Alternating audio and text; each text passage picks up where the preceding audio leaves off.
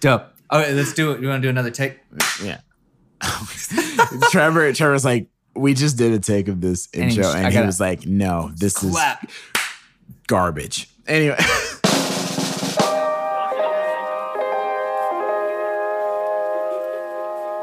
Welcome to the Faking Notes podcast. Faking Notes podcast. wow. Guys, we just had a great conversation with a musician that I really look up to.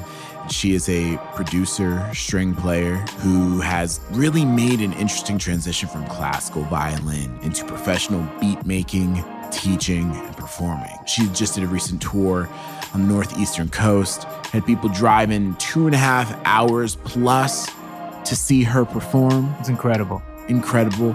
We talk about how to shift your mindset to understand that you are a business and also the perspective of being a woman on the internet.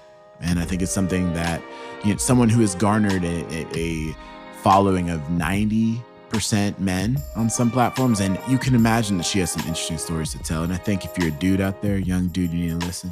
I thought it was a great conversation. I learned a lot. She's one of my favorite humans on planet Earth. Guys, this is Bad Snacks.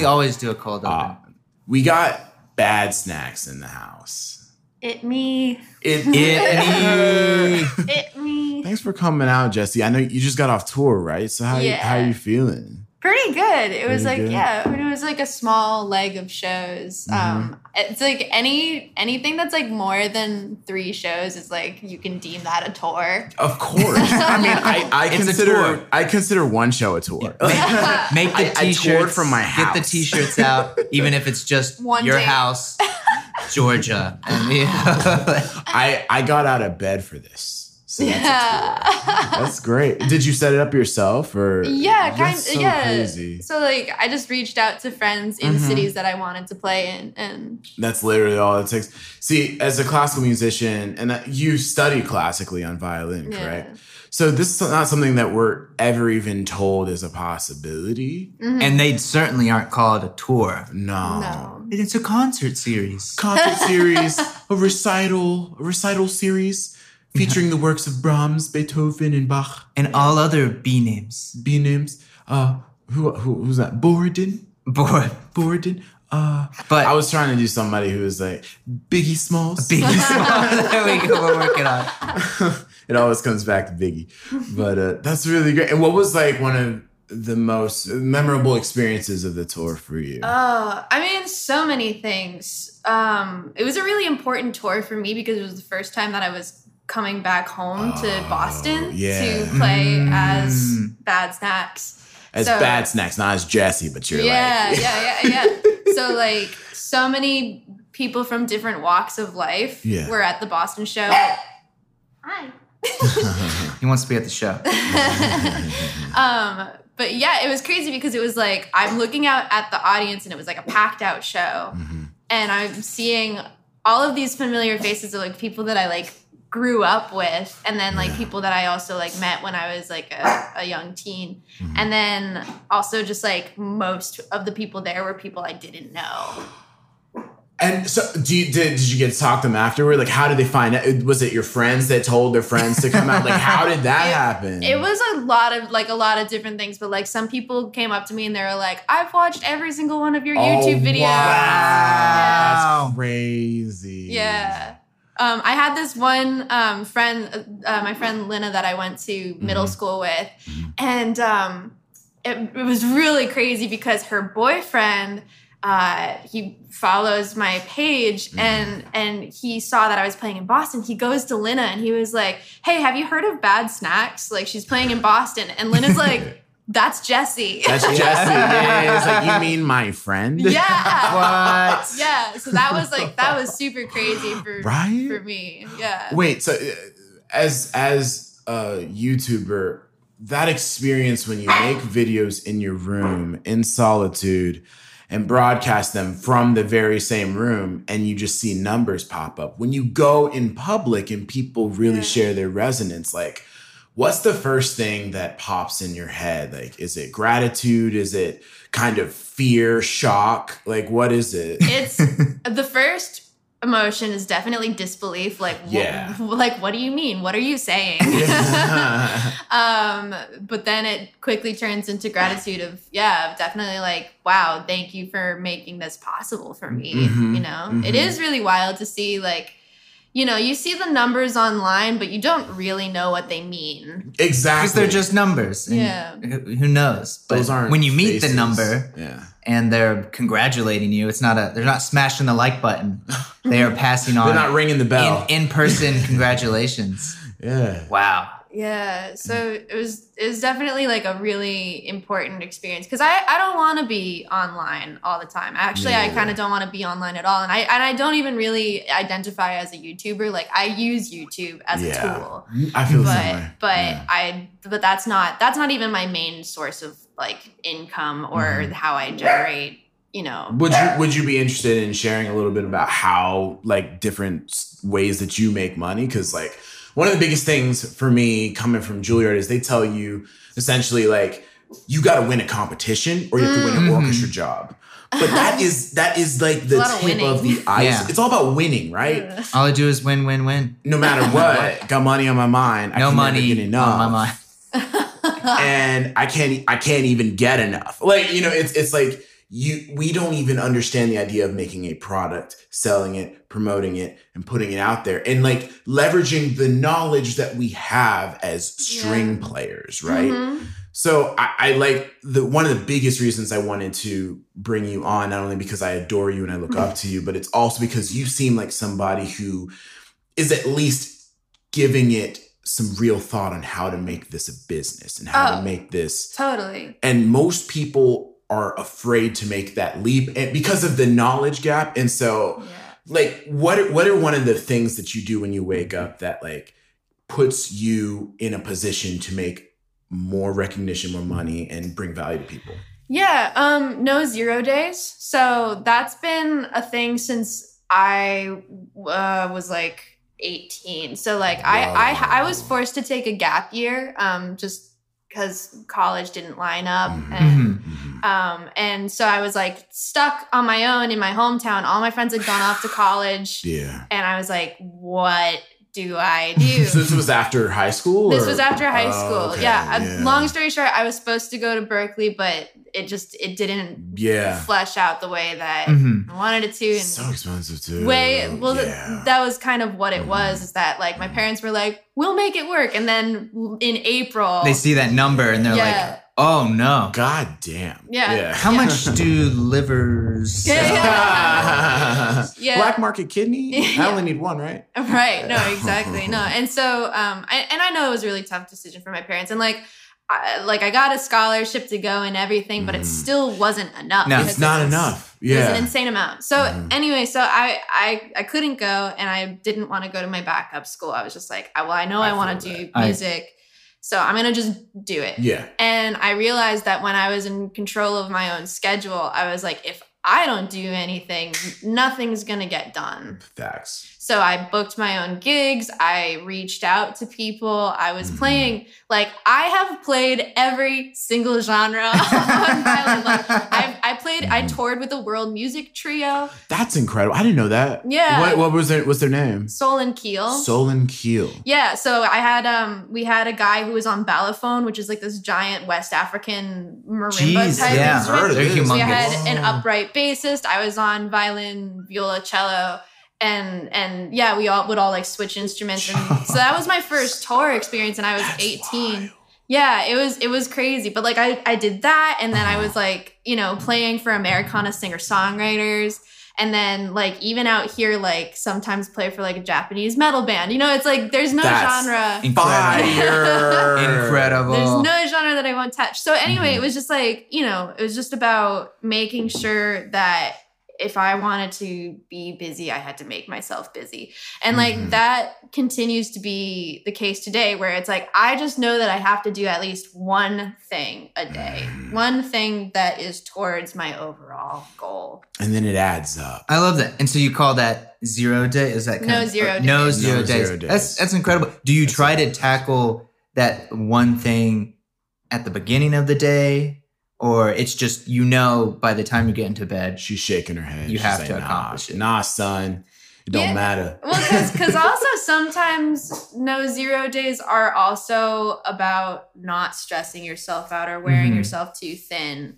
Um, and for me personally, it's like if I go a whole day without doing at least one productive thing, I will feel so like I'll get really antsy about it. So it feels really good to to be productive, but also sometimes that productive thing is like I took a nap today before Yeah. It's answering beneficial. before answering an email. Yeah. I mean, but emails, I think they're underestimated as being like a really important. So, Yeah. thing Well, to do, useful emails because of course you get showered by it and you know click click click and you feel validated. But if you if the, if you send out one email to someone, some contact, just hey, how are you? Or here, funny video. That is useful. You Mhm. furthered something. And also reaching out to somebody. The- Gary Vaynerchuk, uh, do you follow Gary Vee at all? He's Yeah. like a really big business mogul, entrepreneur, social media shaman, I would say. He- Mhm. He's he's Was he- kind of one of the first, I guess he's you'd one of the- say. he's he's among the first to realize the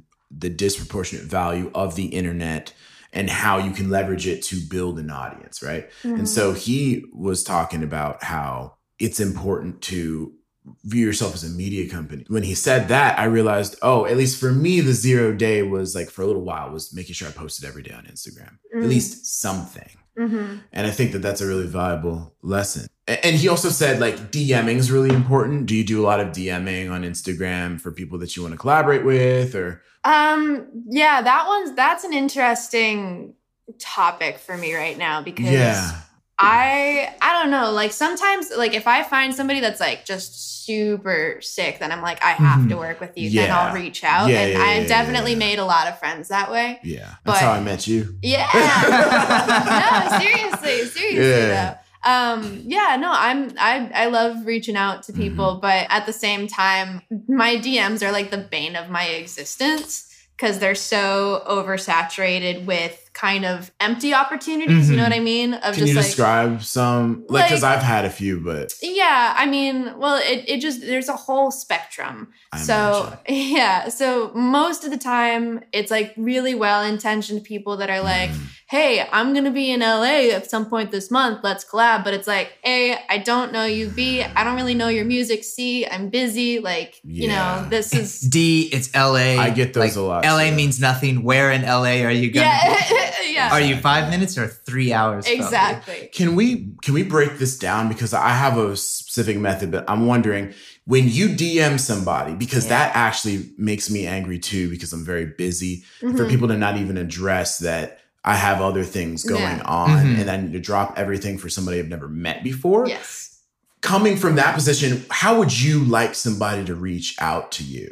Like what would you want them to do? Yeah. Um, so so the best approach Mm-hmm. First of all is usually an acknowledgement of being like hey i really liked your project i really liked Mhm. neat tape one Yeah. like i i really vibe with that and then always always the best way to get in which unfortunately isn't always in your control is like i'm friends with somebody that you're friends with Mhm. The third party The- connect. yeah like i'm way more likely to respond to somebody that has mutual friends Because especially then you can check. yeah, especially mutual friends that I like really admire and respect. Mhm. Um, but at the same time, like I got hit up by this producer, Austin Mills, the other day, Mhm. who's like this insane house beat maker. And we don't have any mutual friends, but I checked out his page and like his stuff is sick. Fire, right? So it speaks for itself. Like his his catalog is right there to view. Yeah. And like the first video I clicked, I was like, yes, Yes. sir. Yes. Yes.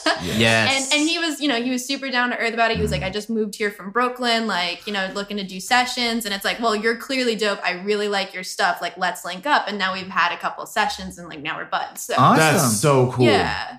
I wonder. I wonder because at least for me, when people approach me and like, "Hey, let's work," and then they're like, "So what do you want to do?" That's what pisses me off. Because like, if you're gonna Mm. if you're gonna try to like, first of all, outlining the- Thought it out. Yeah, yeah. Outline like if you have if you have an idea, come to me with an idea, a clearly fleshed out idea uh, with what you want to do with me. Yes. Because then that actually frees up my mind, and I know, hey, this could actually be a thing, and it's not a clout chasing play, right? Mhm. Mhm. Also, maybe find a way that you can provide value to that to said person. Mhm. Be like, hey, like I know that you're super busy, but like I edit video. Totally. I would love to work with you, at least like help you produce some of your videos and then Mhm. we can make a beat together for a Yeah. Sunday session. Absolutely. You know, or let's do a Sunday session and then I'll edit it and shoot it to you. And see that she's smiling right because that that Yeah. reduces workload. Yeah. And that's the way that you can Well, provide yeah, you're both providing value to each other, but, But, people don't if ever they talk don't about do that, this. if they don't start off with that as the kind of the It's just like, premise, oh, more you know, it's work. like, oh, great, I have now it's on me to learn about the new person who reached Mm-hmm. out, and do, if you can make, if someone makes it easier for you when they reach out to you, Yeah. they're gonna do it. They- Whether it's here's an opportunity, Mhm. or I have a very specific idea and I'd Mhm. love to work with you, Mhm. then it's like, hey, they want to work with me. Yeah. First what? off, how'd you find me? Yeah. I think you retweeted something I said, yeah. and then I was like, "Wait, is this the bad?" Because I saw you on Andrew Huang's video, Yeah. and your your beat was definitely my favorite. But I was like, "I'm never gonna meet this person," Aw. and so I'm just so glad that it Uh-huh. serendipitously It like, happens. worked out. Well, I had I had heard of you What? like That's years before. Because what? because we have we have similar circles and then I would like see you doing sessions with like Yasmin and stuff Oh, and like other other string playing oh, friends. Yes. Friend of the pod. Friend of the pod. Yeah, no, but that's that like I had heard of you for years before, so it was like also really funny because I retweeted you like knowing who you were. That's why I didn't know that. See, that's that's that's blowing my mind right now. And th- I think that at the very core of being an artist, like when you want to work with these people, if you haven't produced your own thing yet, if you haven't figured it out, Mhm. figure that out Figure it out first. first. Yeah. Because what Do the you wanna- legwork. You you want to do the legwork because when you have an established thing, Yeah. that's why we started this podcast. When you have a thing, Yeah. it's much more likely to include people that you would love and admire and look up to when your thing is already off the ground. Yeah. Right. It's Instead- way easier. It's way easier to, and people are much more likely to jump on board. But if you haven't, e- if your page, if you have nine posts and none of them showcase what you do, but you're like, hey, let's work. You're Mhm. DMing people with 80,000 followers, you have 300. Work on your own stuff. Like build Yeah. yourself up so that you can provide value to the people that you look up to. Yeah. I think that's something that's just never really expressed, and people tend to get snubbed and feel kind of butthurt about it, but they don't which understand is natural. why. It's It's, just like, oh, natural, yeah. You but know, nobody ever tells them me. either. Yeah, but So you know, ain't like kind I of that didn't work tell on you. yourself. As my mama always say, ain't like I didn't tell you.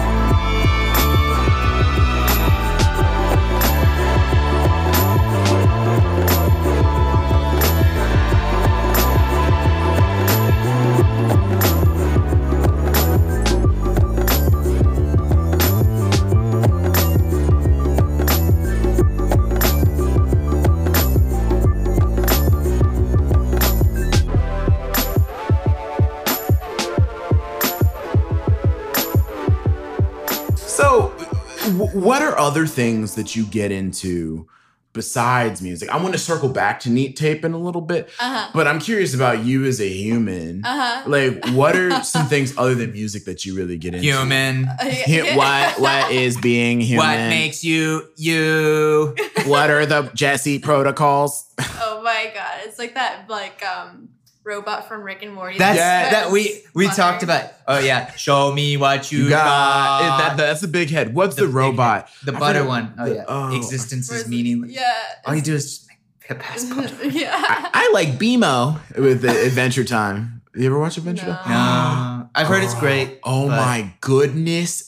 People, Jake plays the viola. He's the dog. He's the magic dog, Oh, and he yeah, yeah. plays viola. Oh my god! It's anyway. That's something we're gonna have to do when we hang out. Is just watch some Adventure Speaking Time. of uh, Rick and Morty, so how do you make oh my god, your money?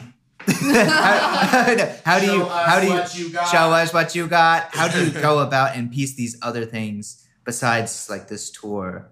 To answer that question, okay. So yeah, I mean, right now I'm a totally freelance producer. Mm-hmm. So um, outside, so just taking like I'm gonna put my stuff in a box and Mhm. put it away for now.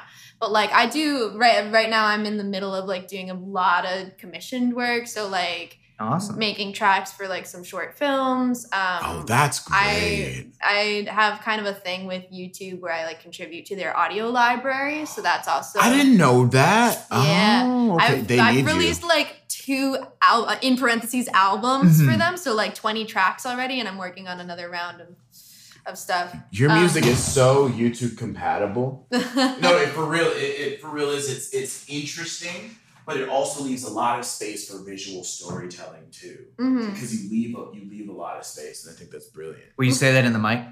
yeah, I didn't realize that I wasn't in the mic, but her music, you got to go listen. First of all, stop what you're doing, pause this, uh, check out our playlist. We've got Jesse's, uh, we've got Jesse's uh, neat tape linked in her bio and Instagram, but also my favorite track from Neat Tape is Shiki no Uta. yeah, What is is that from a anime? yeah, it's that- from Samurai Champloo. I knew I recognized. I love Samurai Champloo. it's the ending theme from Samurai Champloo. It's a Nujabes tune, so like I. we talked about. it. yeah, I so I just I covered it because I love that song It's so, so much. good.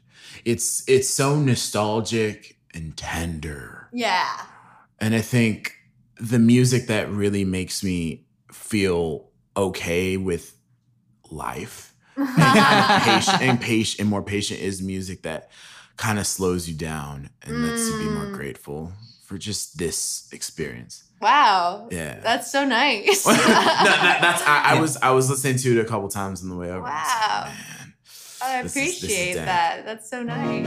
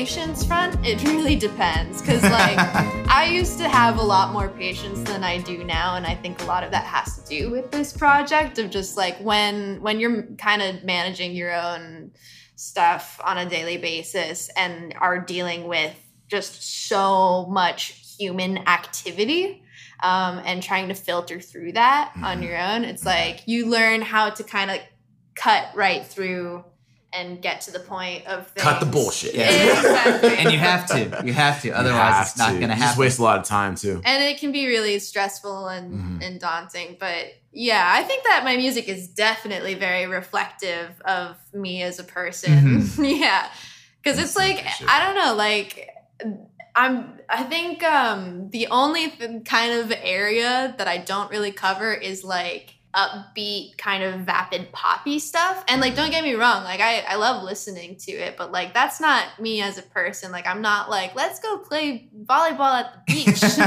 I mean, Yeah. do you want to? Let's go. I mean, it sounded I actually. love that. It's actually it's like a blast. That is, I mean, that actually does sound really fun. But like, I'm, I'm, I'm much more of like a come over for dinner. Let's and watch like, anime. Let's watch Let's anime. sit down. Let's chill. Yeah. Speaking of anime, are you watching any right now? Are there any shows that you're? I I finished up a couple that I was really into earlier this year. Mhm. Um, and then I kind of just like stopped watching TV in general. Yeah, you're very Um, busy. Yeah. It's hard to consume and produce at the same time. It's very hard, and and I wanted to consume things that were like a little bit outside of Japanese culture because I Mhm. was getting so wrapped up in like like I was watching like Terrace House every day, which isn't an anime, but it Mhm. is a very funny Japanese reality. oh wait, I think I've heard of this. Can you explain it? Because you're not the first person to tell it's me. like the real world except in Japan, and there's no there's no drama. It's so funny. It's just a bunch of people that are like living together, and they're like, well. This is weird. oh my god. that sounds like the best It's Experiment delightful. ever. It's- oh, just so wholesome.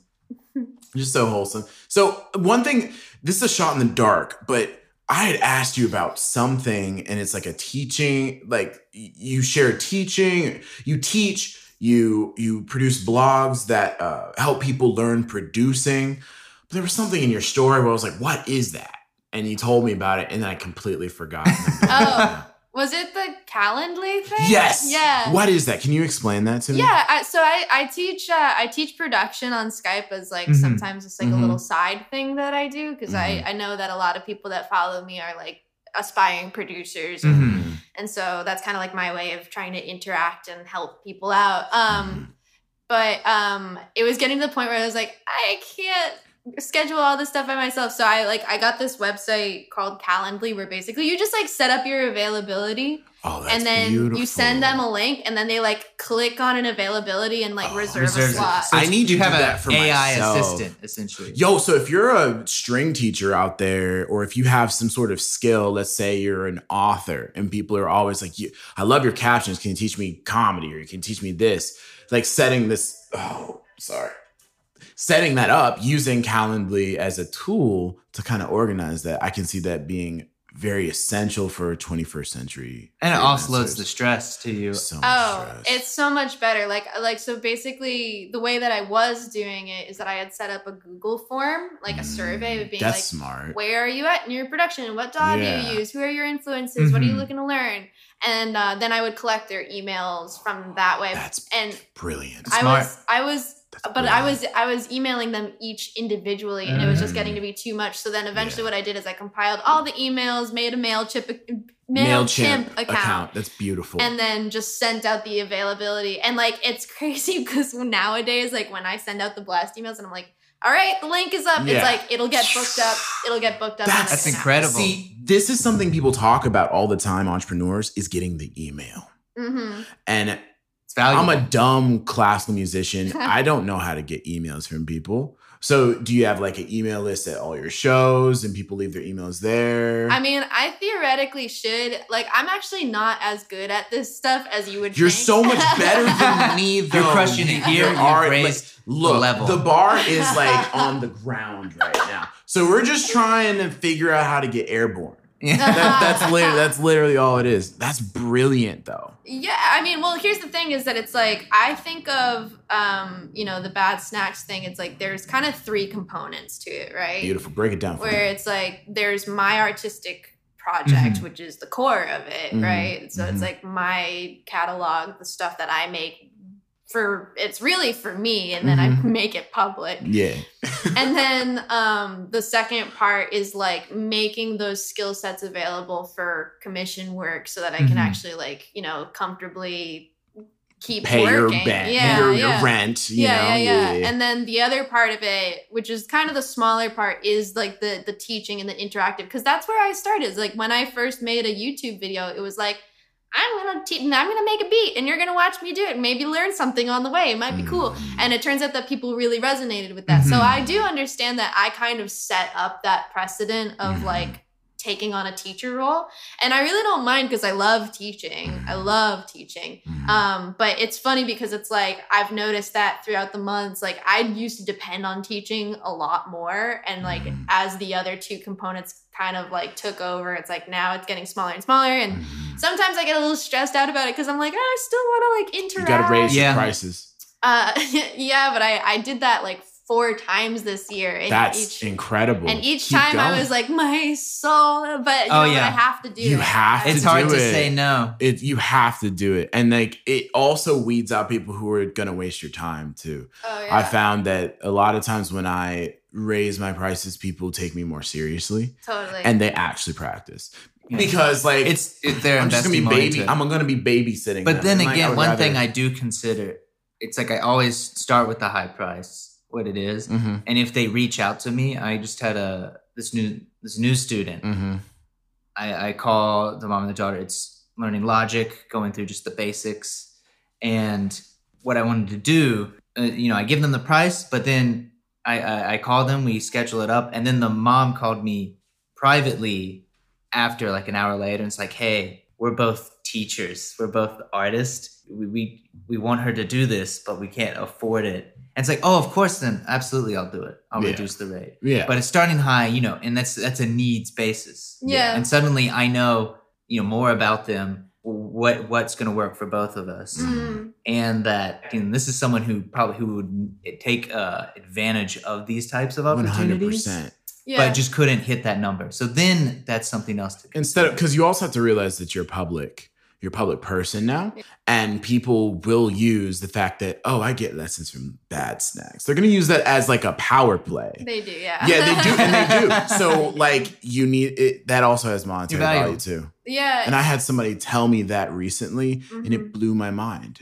yeah. but it's kind of true Well, what I realized is like, so I I'm still figuring things out on the job all the time. I'm not the best producer in the world, and there's a lot of technicalities that I'm missing because I never studied production. Yeah. I never studied engineering. Like, there's so much you stuff. couldn't that I tell don't if you, know. li- you couldn't tell if you listened And- It blows my mind. very she's being very humble but remember you're on the faking notes podcast like Uh, fa- we we're have faking it. We're, yeah, we yeah. really don't know what's Right. going we don't know how to podcast right. We don't know. we- We don't really know much of anything. This is why you're this here. is why you're here. Like, we're trying to teach us. learn. We're That's- taking notes. That's so funny. um, but yeah, so what I realized though is that even though I'm probably not the best teacher for a lot of these people in terms of like the technical side of things, I realized that a lot of them they were coming to me with their sessions and they were like asking for my opinions. oh, And yeah, and so that was like that was like yeah, they are they are paying to take lessons with bad snacks, you know? Mhm, Like that's so that was kind of like an aha moment for me. And then on the note of like one thing that I do kind of do to lessen my guilt because I know that all like down for that. like so many of them are like young high school Mhm. kids and Mhm. college kids and I know that they're not made of money and Mhm. you know and I don't want all of my students to be like overly privileged, you know, Yeah. like yeah, yeah. class. um so I I do like bundle offers where Oh, where it's like if you if you buy four lessons then the price is reduced. yeah, that's smart. And that way it's like it is a commitment, you know? Like Mhm. like you're going to be here week after week Mhm. and we're going to get something done, Yeah. you know? So you're going to have to like be engaged with me. Mhm. Like you're not going to want to waste my time if you're paying for four lessons. Mhm. So that was kind of like a happy in between. I try not to flip flop too much on the on the rate things though because it's like also for me consistency is key and also on Calendly um you can set it up so that like like the way that I have it set up is that they actually have to pay in advance to reserve their slot.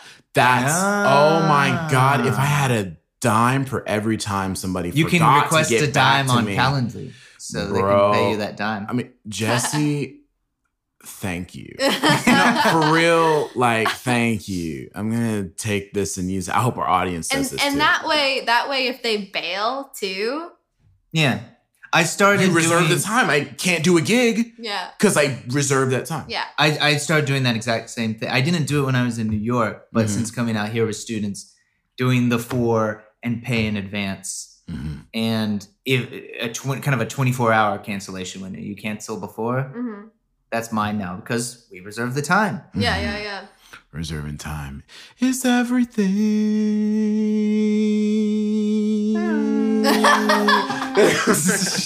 well, we, we do this weird thing where we- we just like randomly break out in into song sometimes, And it's never good. and it's it's actually really bad. yeah.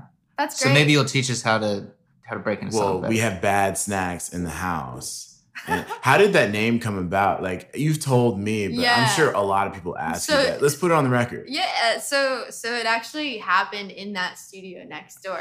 wow. No way. This Okay, is so where- this, is, where this is where it originated. Oh, like we man, are you're we coming Are, You're at the epicenter. Yeah. Oh of my the snacks. god! It's like the earthquake of bad snacks.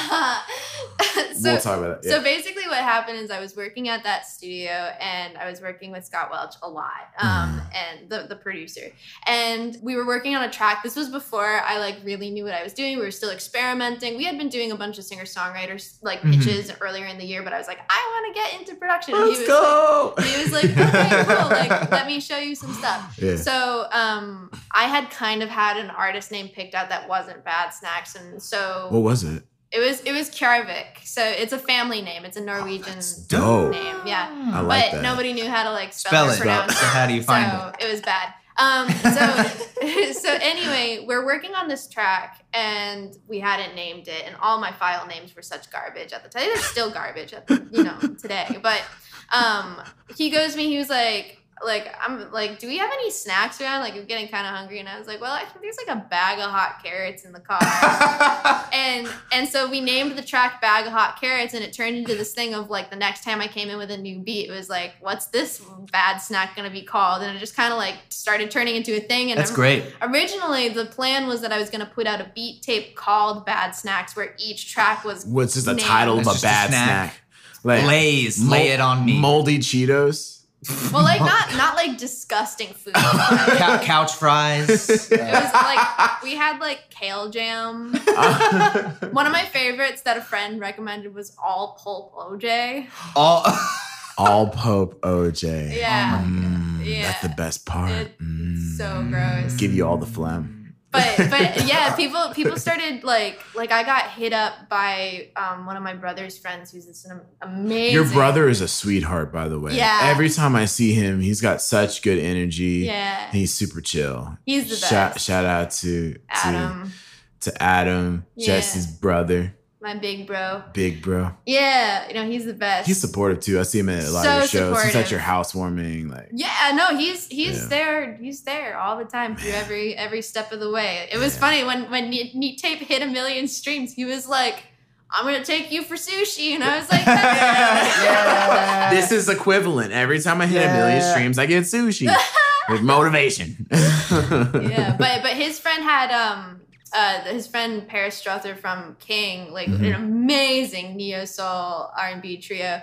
Uh, they were like Grammy nominated. Like I Oh, wow. I respect her like infinitely, and she called me. She asked for his number. Right. and she called me. She was like, "I love the Bad Snacks thing that you're doing." And my name wasn't even Bad Snacks at the time.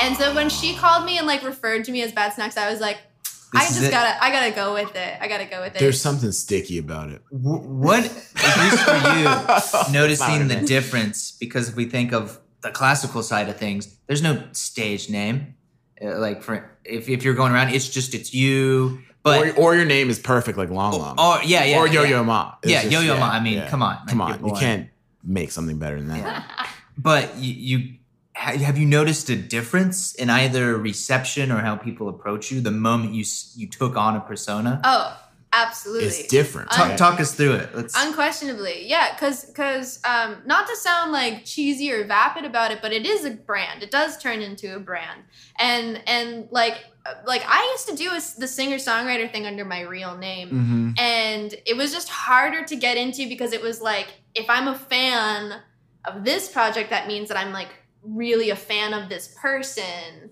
and then like for Blends for with the person. yeah, But for, that person's me. Ew. but uh, well, and it, well, it was kind of like a I don't know. Like for me, having that separation Mhm, was so nice, mhm. um, and being able to like, you kind of be able to like turn it on, turn it off. I like That's that. great. Yeah, and I like that. and it doesn't it doesn't blend so much into like you know who I have to be on a personal level. Mm. You know, it's like the way that I type on on Instagram. It's like I get I get silly with it. I You have a lot of fun with it. You and- do.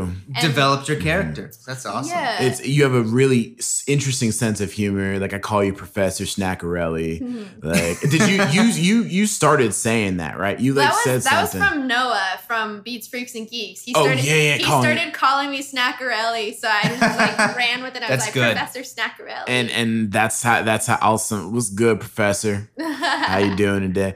And I, I, I do love how you are so free Mm. when you're performing in a way that what happens because we had a we had a guest yesterday mike tedesco who's an incredible singer songwriter pianist Cool. you should definitely check him out he's a part of the faking fam now and he's he likens it to as soon as he goes on stage he's really nervous before he gets on stage Uh-huh. do you feel that It really depends on the show Uh-huh. um, and how far into a tour I am. Yeah. So, like for instance, um, when I was opening for Anomalie earlier this year, Mhm. I was fucking nervous because first of all, I love Anomalie. I couldn't believe that I was like playing, uh, like opening for him and Rob Araujo, like two of the most insane musicians that I can think of yeah you know um that i'm like super blessed to know and they're so friendly and like welcoming. And obviously like i was like asked to be there. So i was like okay i have i'm, I'm here i'm here. But the first show that we played was august hall in san francisco. Okay. And it's like a 500 person room.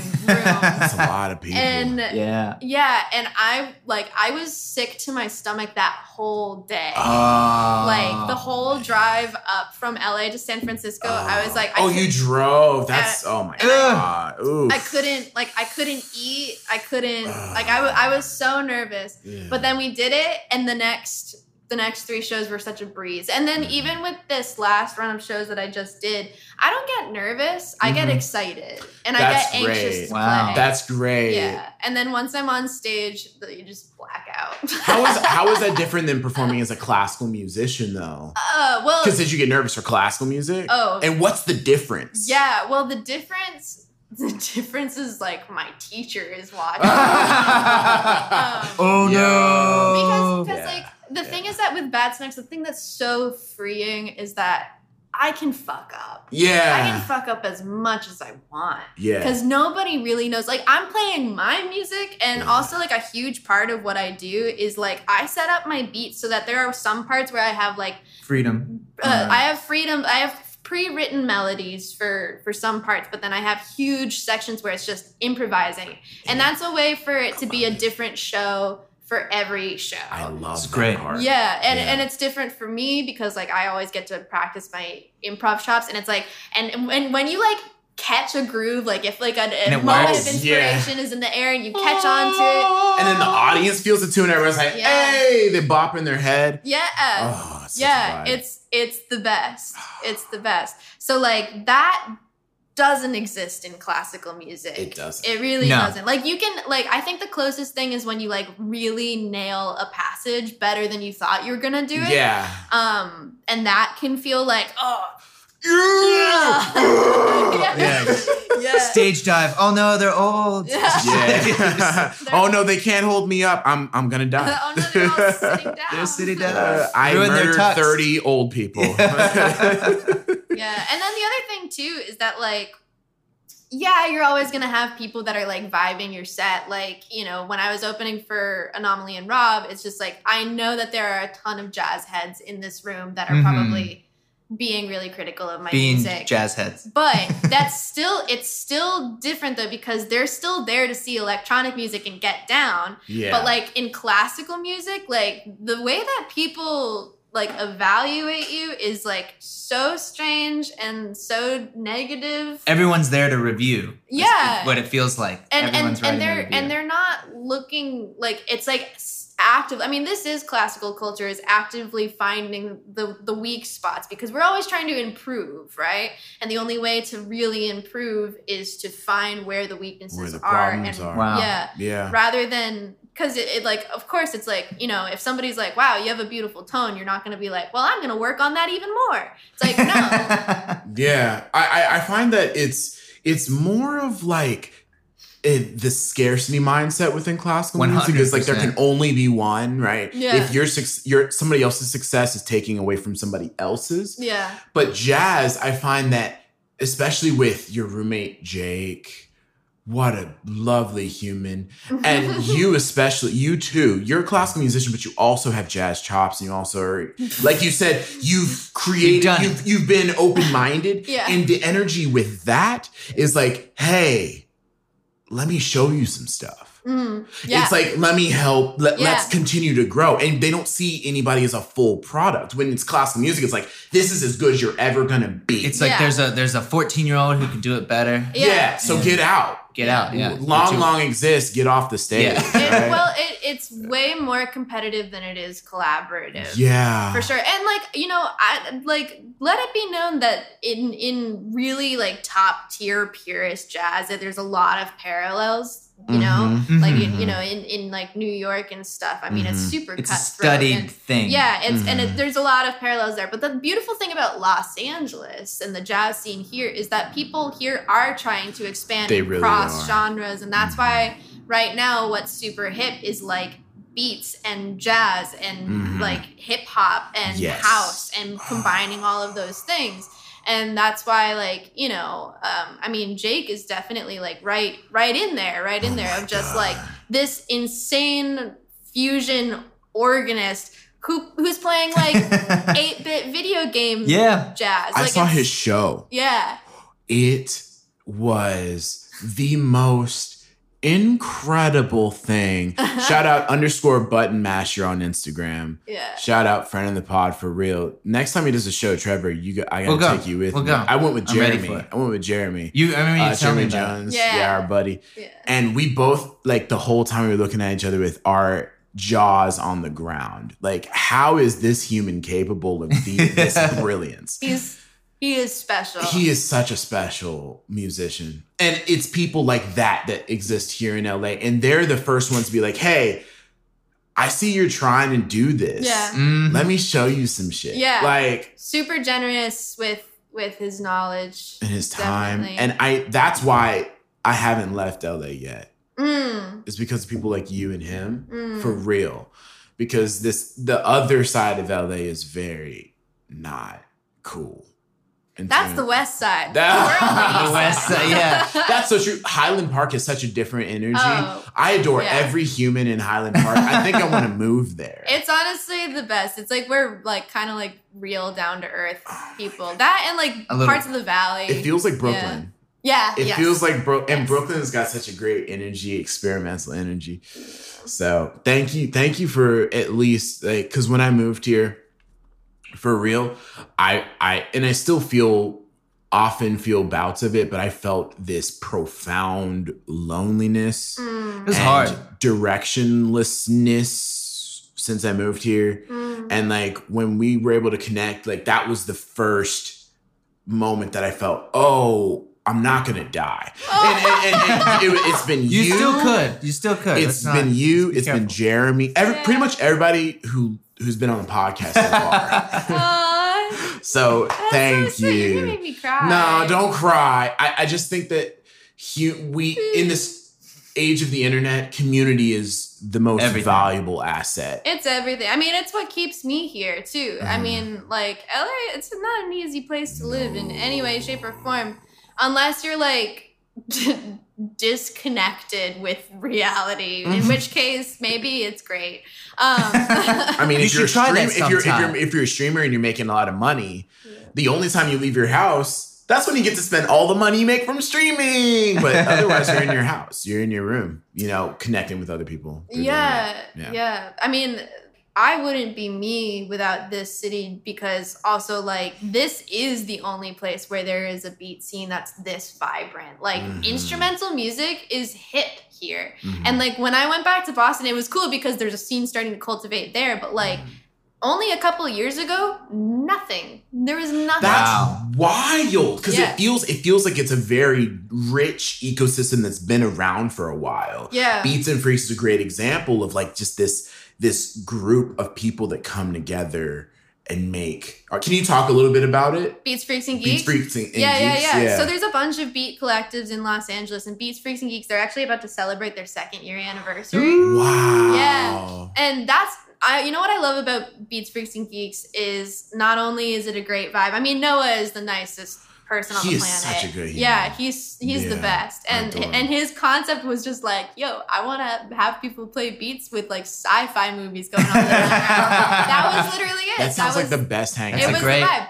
And and what I love about it is that there's the barrier to entry is like not like you apply, like you have to have a set, but the thing is that like people of all walks of their career can play. wow. So so it's I recommend Mhm. it to a lot of students of mine who live in Los Angeles of Uh-huh. being Wow. like that's a place that you want to go because you can test the waters there. You know, it's just a really low key cool place. So to be. Trevor, you know what you need to do now. There we go. Let make me some beats. I'll rap. Hi. We'll send it in. We we get we're on a, we're on a Send- mission. Send it in. We could do a live podcast. No, but that that's re- that's really cool. And I'm so you told me about it, and then I went out again with Jeremy. I like feel like I need I need like a comfort per- A human comfort- Yeah. to like to, to go to these places because like I get emo- so much emotional so, support. an emotional emotional support support human. human. yeah. Yeah, I just I feel so much social anxiety when I go out in LA for some reason. Oh, I It's- I feel yeah. you. And it's weird because we I don't know me and probably in the same wavelength. It's like oh yeah, come from New York. I'm surrounded by 10 million people spit on each other. I Got other. this, yeah. I got this, and I come I've, here I've been peed on before. Yeah, but actually, and then Yeah. it's, uh, but, but then you come here and it's still like I'm nervous. I'm like I'm like this little dog. Is, is this is this person you okay? So you have an emotional support I do now. dog. So when you go out, all you need to do is just bring Shiloh Bring with the dog, you, and he'll just bite everyone, and then and then they're gonna love every second of be it. like, "Oh, this is great. I have teeth marks." Now. Bite bites from Shiloh are special. Yeah, I I'm digging it. It's I feel loved. Yeah.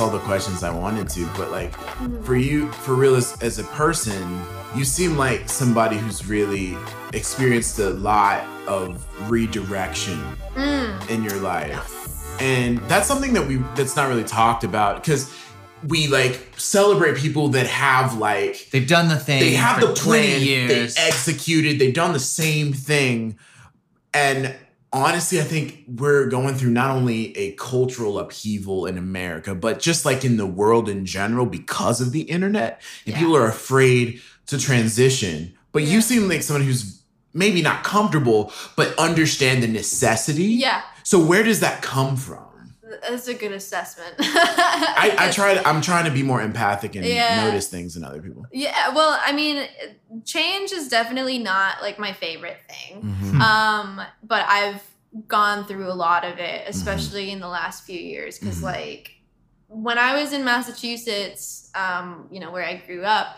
Like I was doing the singer songwriter thing and playing fiddle for all these like Americana groups because that was like what my skills called for. But like that wasn't the stuff that I was listening to, and I didn't really feel it resonating with me. It just kind of felt like I was like like my parents put on bluegrass music in the house Uh-huh. as I was growing up and all this stuff, and it was just like, well, this just kind of feels comfortable Mm-hmm. to me, but it's not my thing.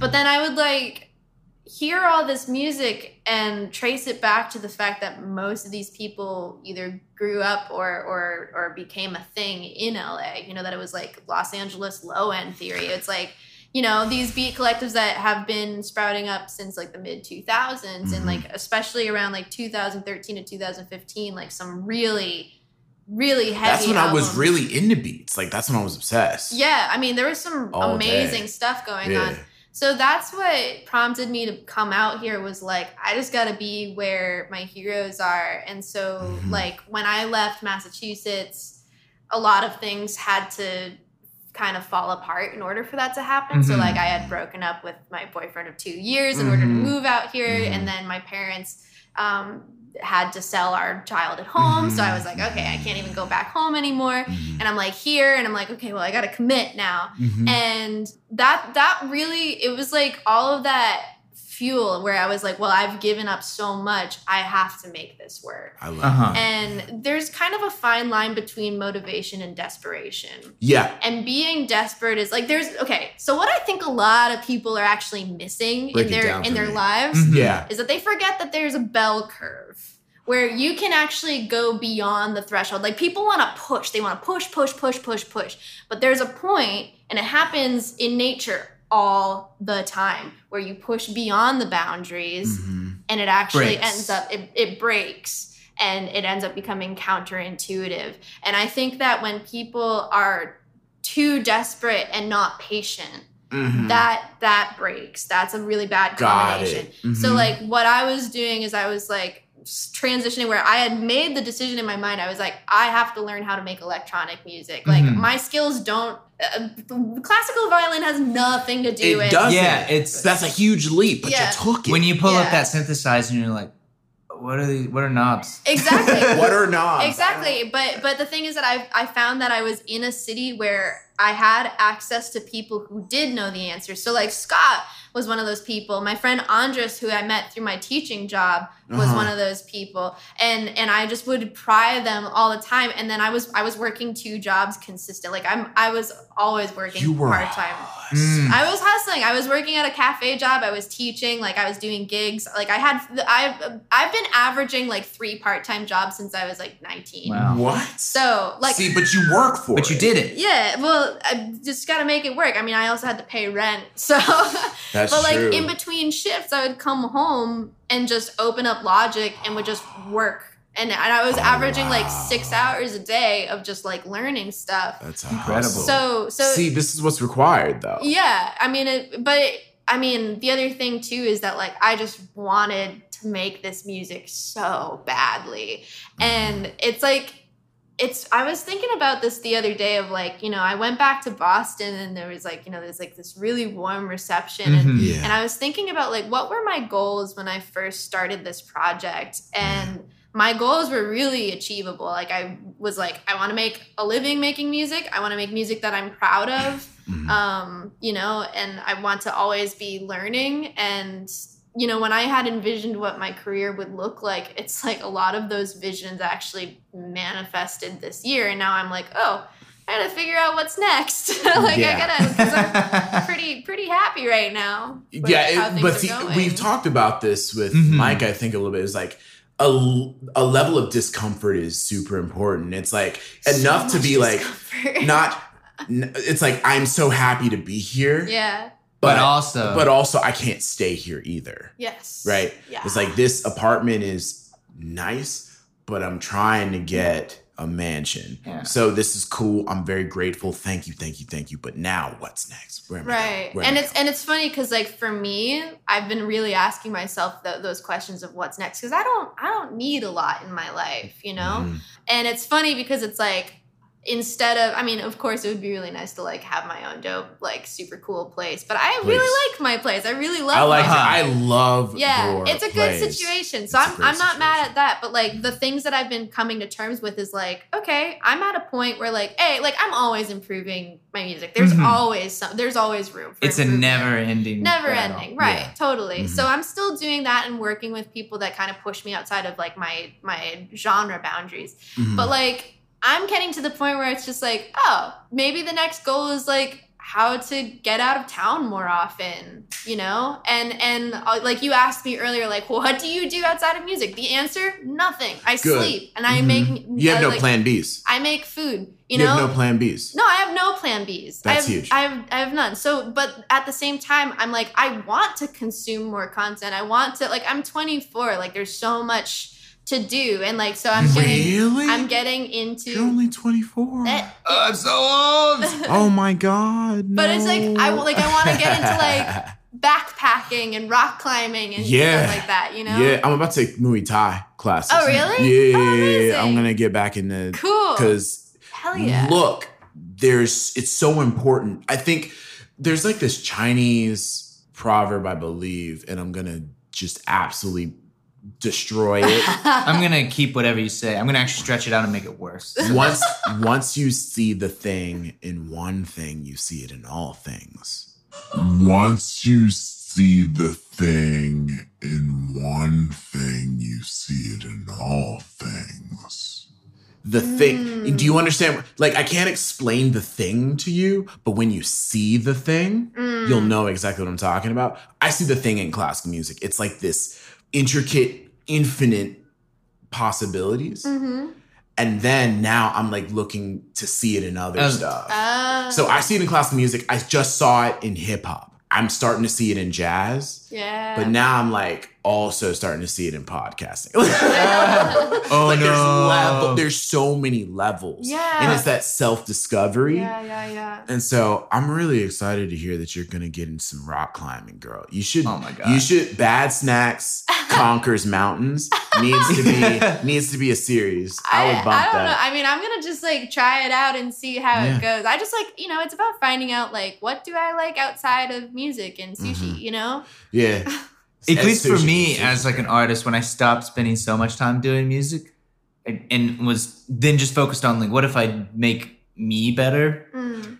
and going and and not feeling it's it's still a daily battle but not feeling guilty about doing other interests Yeah. because it's Yeah. like oh my god i haven't written music in like four or five days but Yeah. wait a minute it's okay you know i'm listening to this science podcast Yeah. Yeah. listening to neil yeah. teach me things. Love Mhm. Neil. like Yeah. and it's okay because as we've seen from your career already you've done a lot with like diversity through music and look how that's informed everything you Mm. said something about bell curve earlier. hmm And I'm wondering if it's if like output is like that, producing and consuming Oh. is like that. I I think so. I definitely think so. Like for instance, I think that what I notice in a lot of my peers that I think are outstandingly talented but Yeah. haven't like gotten their shit together.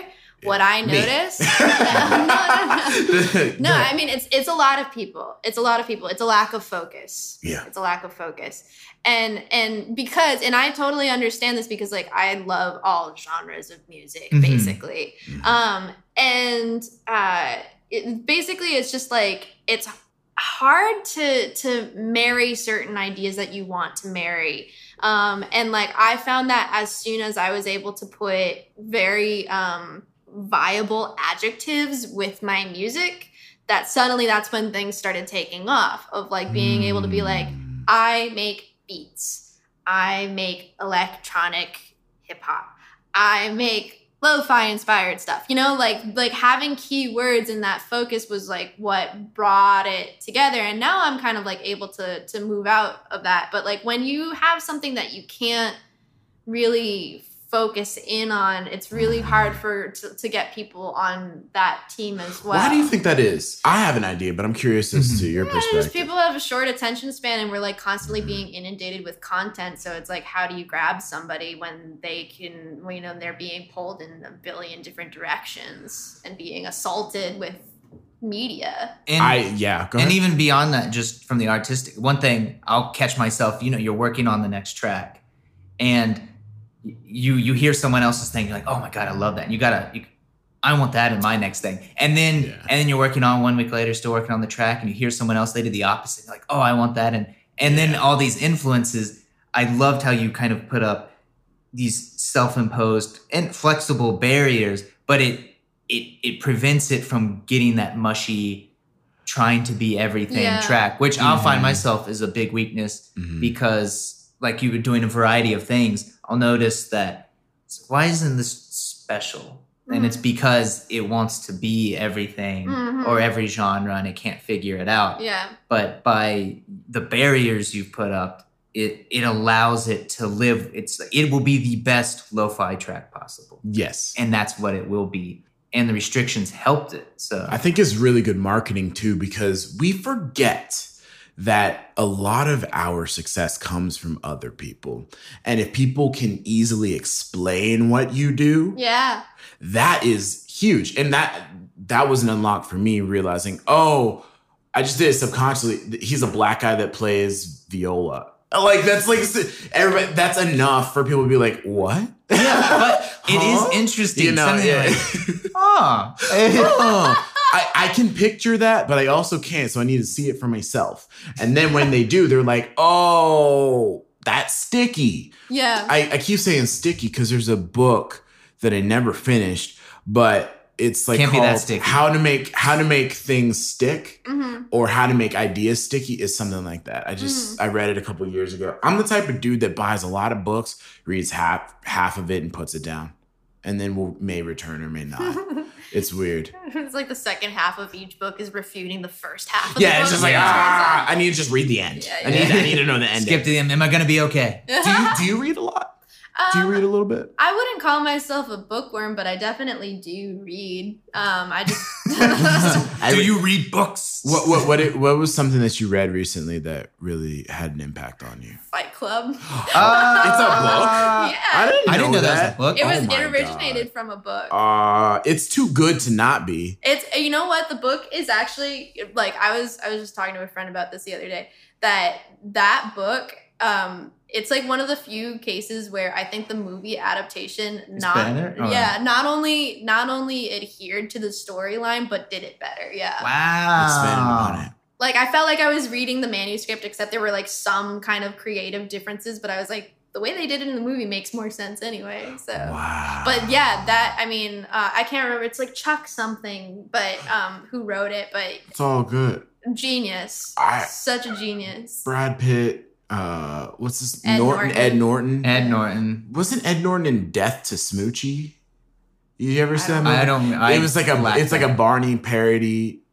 It's like a Barney parody comedy movie. Jon Stewart's in it. I What? think Yeah, Robin Williams. i is only in it. remember the It's an The incredible. VHS It's like a cult classic. Wow. Death to Smoochy. death to Smoochy. It's the best movie you've never seen. Okay. It's it's incredible. I used I watched it with my mom. It used to come on on Comedy Central back in the day. Uh, back when I had cable. Whoa. cable vhs VHS. Uh, yeah, but I just one thing that I really appreciate that you do with your platform that I want to do more of is that you let people con- you you like share what you're consuming. Yeah Like Jodorowsky's uh, Dune. yeah I got through half of it and fell asleep, but it's so fascinating. I never heard of it. isn't it crazy It's crazy. Yeah. i need to check this out You gotta check it out. It's hard to find. yeah yes It's hard i'm amazed find. that you you found I it I found it, and then when I woke up and tried to finish it, it was like this link is no longer available. yeah I was it's- on some pirate. It's shit. so cool. Yeah. Well, what inspired that is that I've been really heavy into Moebius lately, which is the um he's an artist, Jean Giraud from like uh, there's this French magazine um translates to heavy metal, Uh-huh. and so they used to uh, publish his comics a lot. So he used to make these amazing comics, and his his color palette is just like so insanely inspiring. And it turns out that him and Miyazaki had a lot of parallels. Oh wow! Okay. Yeah, Whoa. and, and then it turns out that they like met and became friends. So just like craziness. Oh, but then, wow. so I was talking to a friend about it, and then he sent me that. And when Uh-huh. Moebius had done the story, like he had done the story sketches, like the frame by frame sketches for Jodorowsky. So it was just like the the whole thing is just amazing. But then but then that that stemmed into the next day where like I went into Jodorowsky's uh, like discography and Yeah. then I start I watched El Topo. He seems really interesting. Yeah, they talk about it in he the documentary. is out. wasn't wasn't wasn't he acting in that too? yeah, he was the he he Directed, act, wrote it? and Scored? yeah, the score is gnarly. It's weird. What? A, he's like the precursor How? to Donald Glover. Like Yeah. that's some Donald Glover shit. Except if like Donald Glover was like just tripping on acid all the time. All the time. All the time. Yeah. I mean, have you watched Atlanta? I haven't. Okay, haven't. Jesse, can can this be? I know you're so busy. I know you're so busy, but can you imagine Twin Peaks? I never watched. I it. never watched either. Okay. Surre- surrealist commentary, so imagine But with the rappers. imaginative surrealist. but with rappers. oh, okay. Like this, it's very philosophical. Okay. It's very symbolic. It can be very. uh It goes. It, there's like this surreal in in reality. Mhm. It's like this this constant balance. Is he dreaming? Is this really happening, or is this happening in his mind? Mm, And the character development is so satisfying yeah. because you feel connected to them. I I gotta I gotta hip you to to Atlanta. How do you watch it? Uh, I think it can be found. is he on? Is it on FX? Like, is the it's actual? FX. I don't know if it's on Hulu. I I know how to find it. okay. I have my ways. Okay. All right. we sounds can good. make it happen. He's from Georgia, so he. he I'm from Atlanta. everyone, everyone So gets it- access it- to it. All the if you live in places, a Atlanta. lot of the scenes are places It's- that I I know s- from They childhood. send it to you on a USB cool. drive. It's just Yeah, yeah, you're yeah, from be like- Atlanta. uh, DG se- sends his regards. And uh, his director, uh, Hiro Murai, uh, has a really big part in the the story structure and creating the it. The cinematography itself is beautiful. Are you interested in movies and cinematography and things I'm like trying that? to get more into it. It's like Yeah. it's again, it's that consumption thing because I've been just Yeah. so on the creating end, and Mhm. also like when I'm creating, I find that consumption can sometimes be distracting. Yeah. And th- there's like again, it's like that bell curve. It's like there's like a, a, a certain moment where like that inspiration is Mhm. like totally welcomed and and totally helpful and Mm-hmm. just like perfect influence. But then sometimes things can get a little. For me, I get like overwhelmed.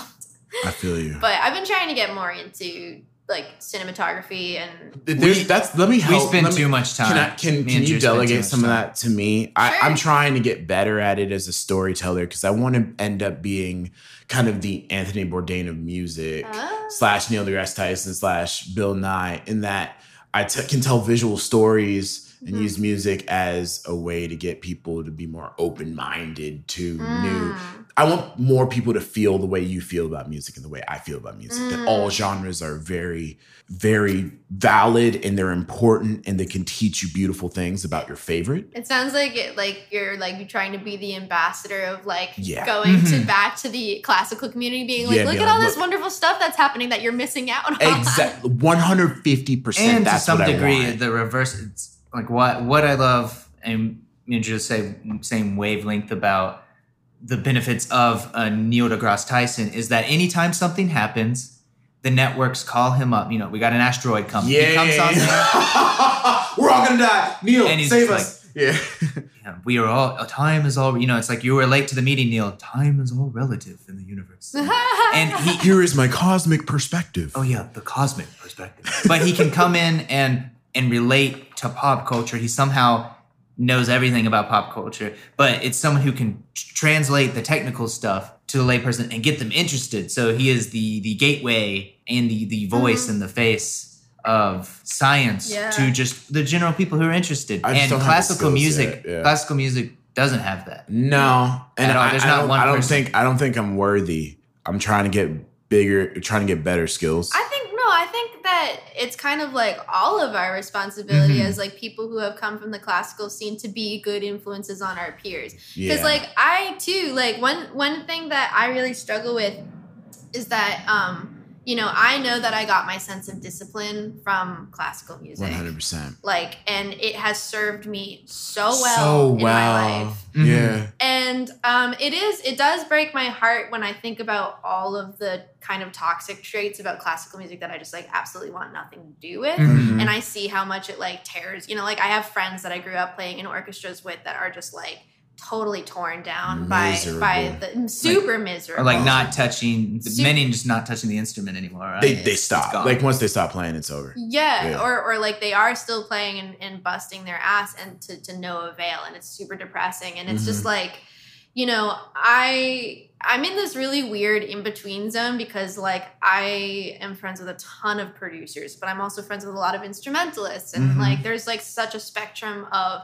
disciplines and freedoms. And I wish that a lot of the musicians and producers that um, you know that you end up in a room with like understood that level of discipline. Like one thing that was really tricky for me when I started working in studios was like I realized that I couldn't talk to singer-songwriters the way that I would talk to another violinist Uh-huh. like they can't take criticism the same way they cannot like one time i i asked a singer i was like is this key okay for you because she was straining yeah, because you want to know. she was Yeah, straining yeah. and she got so upset about it Whoa. she got really like like she was like personally offended and hurt and i was like Wow. I have learned, and and it's like I I want to be able to have have that language because like the thing about classical music is that it is one of the most heightened senses of art on the Mhm. planet. Like you Mhm. have to put in so much work and passion and dedication,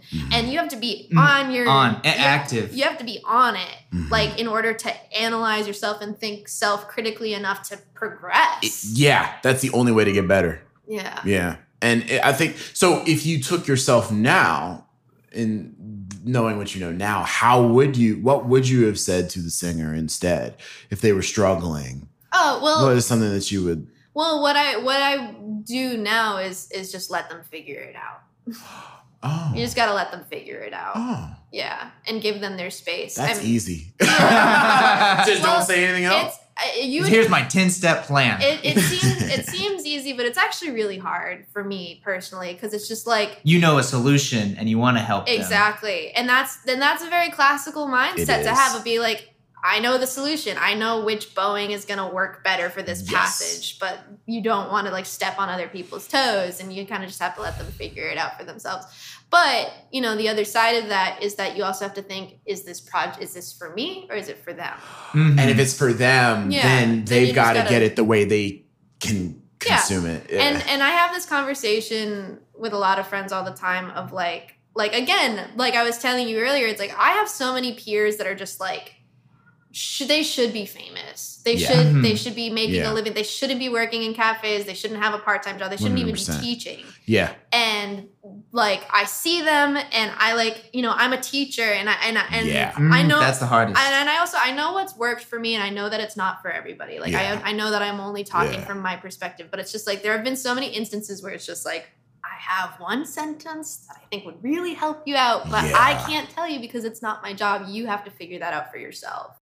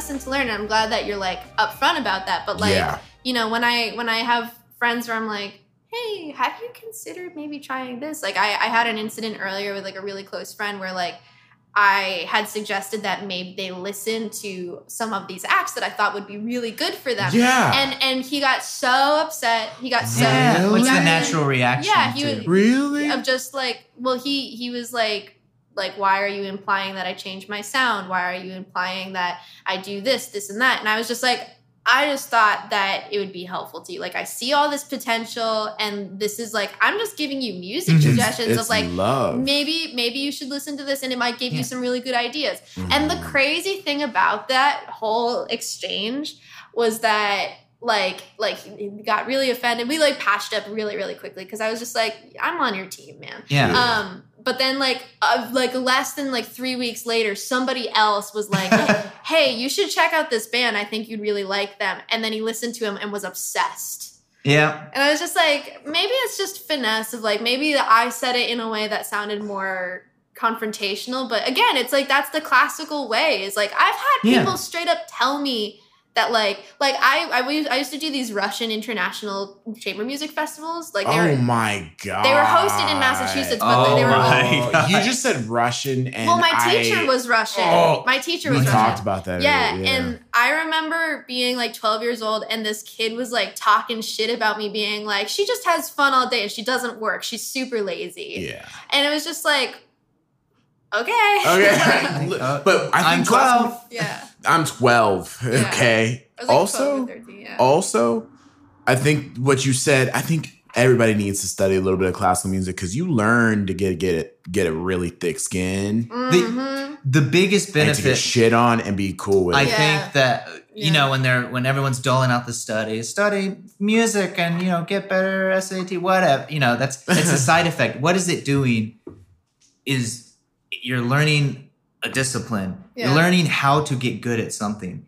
And like Drew's maybe correct Chinese proverb, um, if you if you instead of the thing, if you can get good at one thing, you have a roadmap for how to get good at another thing. Totally. And it'll Totally. always be flexing. Things will need to change, the technique change, but either the mindset. So classical music is just by convenience set up to be useful for developing a skill because it's set up on a mentorship basis. hmm There's mentors, there's lessons. It's collaborative with groups. There's a history behind it. There's a theory of it.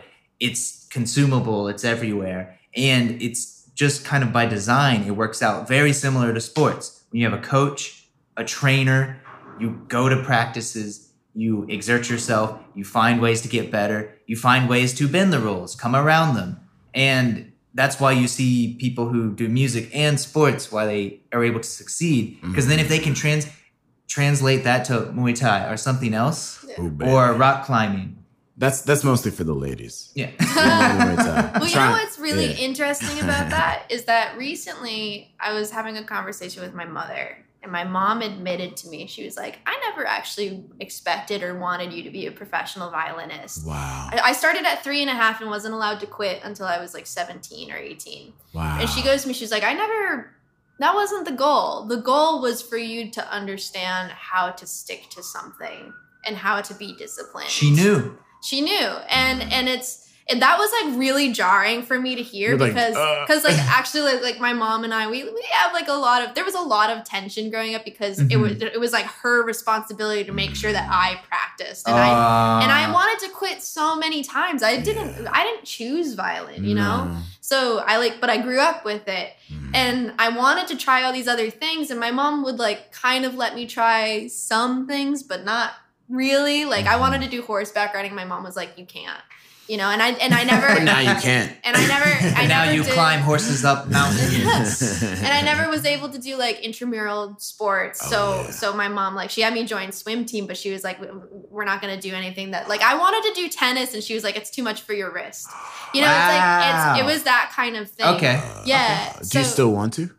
I don't know. I haven't played in a really long It's a time. tennis do court want right to? over there. I have a I have I've a got tennis court right rackets. by my house too. Really? We should play. I've never played, I would but love to. I, I'm serious. really I, love want to. I want to like. You're, you're gonna work- like Yeah, tennis. let's do Yeah, it. let's do it. I think I would love to. I'm good at ping pong, but tennis is very. I would have to do it double handed though, because my wrists are like. It's ping pong with running. It's okay. so It's It's, o- running ping pong. running ping pong. I'm game, dude. We should we should like learn some tennis. And then we should create like this rivalry. We should create some beef and then like do some Oh sort of God. cinematic showdown. Billie Jean. That'd be so fun. Bad snacks in one corner, TV candy on the uh, other corner, and I just get waxed. I just get my ass kicked. That'd be so fun. That would be super. Uh, you know what? We should like. We should start like a like a slightly in shape musicians club. oh my god, yes, please. That's something. Gamers and musicians. Oh my god. Gamers verse musicians. Oh, Oh yes, man. please. I'm gonna crush all these sweaty ass T-shirts? gamers. Yeah, I mean they just sit No, in a chair just like day. musicians, and then they oh shirts and skins, but they got gamer shirts and we got musician shirts. We on one side, they on the other side. We play This doubles, could happen. bro. Could you imagine the basketball game? dude? That's content. Oh, a basketball. Could you Let's imagine? Go. I can't dunk. Final score six to But I got a nice, I got a nice J.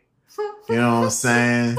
Anyway, I, I'm I'm deathly serious. I really want to do that because, like, the thing is, is I've been surrounded by nerds who Hmm. don't want to work, who don't want to work out, who don't want to be active. Right. And I was, I ran track, I did volleyball, karate, basketball, soccer. I did so many sports growing Wow. up, and I'm just starting to rediscover my the the need to be physically active Oh, for me. it's a necessity. it's a necessity. You know what I find is really tough, and this is like you know from coming from a kid who just wasn't athletic at all. Mhm. Is like getting into athleticism as an adult is so hard, especially Yeah. Especially when you're okay. Here's my theory too: is Okay. that like when you're a musician and like a like a you know a professional musician, Yeah. I find it psychologically very difficult to put myself in a situation that I am just so Bad at. Yes. Bad at. We knew it. We, we all landed Oh, all three God. bad. It- That's most so of the- hum- I, That's why I like doing it because it's so humbling So to be humbling. terrible at something. Really bad. It's just like, oh my god. It's like oh, I have a master's degree, and then you walk out there and you're just getting crushed on Cru- the tennis on- on court by a- an eight-year-old who, Yeah. who doesn't even like work hard at it. Right. And- I do these. I do some of the HIIT exercises on YouTube. I started oh doing that. god.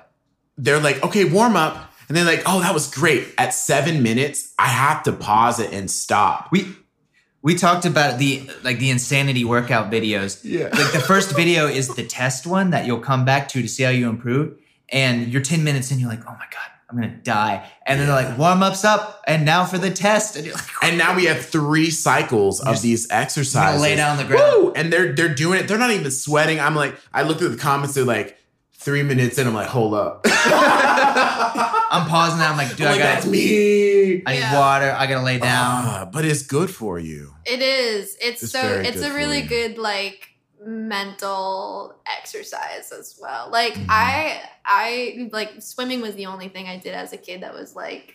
but that's still that's It was yeah. That's- that's it a lot. It was good. It was good. And then I like rejoined in high school of being like like my last year. I actually quit Boston Youth Symphony Orchestra so that I could join a swim team. Wow. Yeah. I think it's a great decision. Because I was Yeah, like, good call. I was like, this is the last year that I'm gonna be in school, Mhm. like, and I haven't done sports since I was in eighth. gr- Or Yeah. sorry, since I was eight years old. Oh. So like, I'm gonna just go for it, and like, it kicked my ass, and I was so I happy about it. And I, I sucked. I was so slow, but like, I it was felt good. It felt Mhm. really good.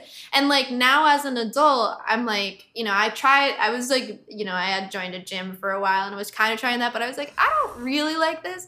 And then um like the other thing too is that so I have like a, a twisted right leg. So I have kind of a, a wide gait. I I kind of know walk like Hmm, I a didn't penguin a little bit. And for a really long time, like I, I did physical therapy for it and everything. Yeah. And they tried to fix my gait, but because I was trying to like twist my leg in, my kneecap would pop. So Uh, it was just really bad. So again, that my mom used that as kind of like an excuse of like just focus on violin because you know when you're in violin, you're like kind of in first Yeah, position yeah, anyway. like, uh. and I guess I mean she's probably I'm, I'm a violist. that's I'm why in first that's position. probably why she was thinking of swimming too because then you're you know it's Yeah, low very impact. aerobic but Yeah, low yeah. impact. Ex- So well, that was your mom was looking out. Oh, she Jeez. she definitely was. She was but out. but recently uh, I I got into just like jogging around the neighborhood and I was like this is hard. But then my friends were like let's do a 5k and I was like no. but then I signed up anyway and I remember the first time I like finished a 5k I was like oh my gosh, like wow, look You've at done the it. look at Let's this thing go that to I'm- work. Let's Ultra Do you like- marathon. Do you like running? I do now. I do now. I'm still not great at it. I'm super, not super either. slow, but Me like I'm like building up my endurance and it feels really good. Like, you know, that like running two and a half miles feels just as stressful as like last year running one mile was. Yeah. You know? But you're it still pushing it. builds. Yeah. Still yeah, pushing you're it. pushing it. Yeah. You want to do a 5K? We should do that. Uh, yo, the, the Kenmore crew, the you've met like Ryan, Felix, and Luke, and I um, think they I'm- were at my part. They were at the, yeah, the yeah, house. yeah, party I party. did meet Ryan. We we Felix, sign Felix, we yeah, yeah. we sign up for those occasionally, so you should definitely. Can definitely. you That's let me know Let's when you do do? Because I'm running anyway. Just trying. I'm trying Let's to. do like, it. and we, do Rose Bowl runs. If you, Rose Bowl. What? What's that? Yeah, in Pasadena. It's this like beautiful park, and it's like a full Oh, three wow. miles around. Okay. Oh yeah. We should- Let's. Yeah, we should just put a camera on us. Do No, it. no, no, no. We should do it, and then like at least for the faking, Not, not like yeah, for an our untrained. podcast, for our podcast. Just we we've had this joke where we're like, we want this podcast to also feature us doing stuff, hmm But new stuff. new Just stuff that we're we're really bad, bad. at. hmm And just being okay because we're faking notes. We're bad at podcasting. We're bad at a lot of things, and I it's love okay that. to be bad. expose it. Yeah, we are. It is okay. we have to bad be snacks on the on on the podcast, and I'm telling you, there's there's a lot of benefit to being bad. You got to be Be so bad. bad that it goes around in a circle and it's good. You gotta be bad. You gotta be a snack. You got to be a snack. I live my Yeah. life. Oh man, that's another layer. I had never go. thought about. It. Yeah, you a snack. Be a snack. You a snack, Be Jesse. Be bad. She be a bad snack. snack. I get that. I get that comment. You get that on one? I'm sure. I I bet time. you get the Worst. mo- the worst. Awful. Being a female on the internet It's has to The just wild, be wild hell. west. it's it's Disgusting, right? it's bad. I mean, that's why I was also saying my DMs are like the bane of my existence. Yeah, uh-huh. I, Because it's I like bet. you get a bunch of like these like you know kids that are like I want to collab like I'm gonna be in town you know like to get together and I'm like I don't know you Yeah. and then you have these other Safety. kids that are like you know I like you get the marry me comments like every single day and then like God forbid you post like one flattering picture and people just lose their mind. They do. You know I, I have a lot of male listeners. Like my my demographic is like 56% male, 46%. It used to be 54% female, and I was about it. That's when I knew that I was like really attractive. But now I'm kind of like, damn. But I feel a responsibility as a man Mhm. because I have men following me and young Provide men at that. Guidance so like let them know, calm your shit down yeah yeah yeah yeah it's not cool. So like and and as a man, I do not encounter this and I only hear it from females. I think it's important to hear this. yeah So like what should we not be doing? oh my god Don't. yeah there's a lot there's a lot of stuff Don't slide in the DMs if you're gonna be a creep. Exactly. So Yeah. that's the first thing. Um, there's a lot of things. So first of all, my demographic split is 90-10.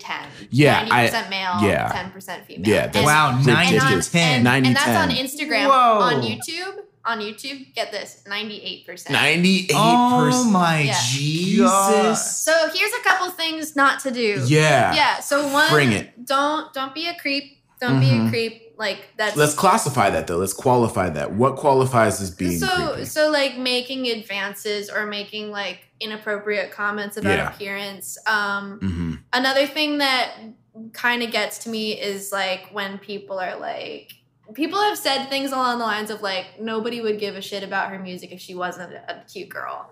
That comment gets to me it pisses like, me off yeah, it should piss you off. yeah It's not true. it's yeah it's well i mean i know that i know that But I need But- everybody else to know that too. That that's not even close to the truth. there's yeah so there's that Yeah. and then like people like i've had so many people slide in the dms being like let me know when you're in this town because i'd love to buy you a drink you know just like stuff stuff Yeah. like that and then also actually here's a topic that i'd love to talk about Please is uh is what we call punishers so when you're at a show um, and Oh. and they can show up in your DMs too. But when you're at a show and like you're running the merch booth, like I'm an independent artist, right? Mhm. Like I run Mhm. my own shit, and I like to meet people. I love to like. I was in El Paso, Texas. I don't know a soul in El Paso, Texas. No. And three people were like, like had driven from really like one person drove two hours to come see me. So of course I want to talk to this person, right? That's engagement. But then, but Yeah. then there are also like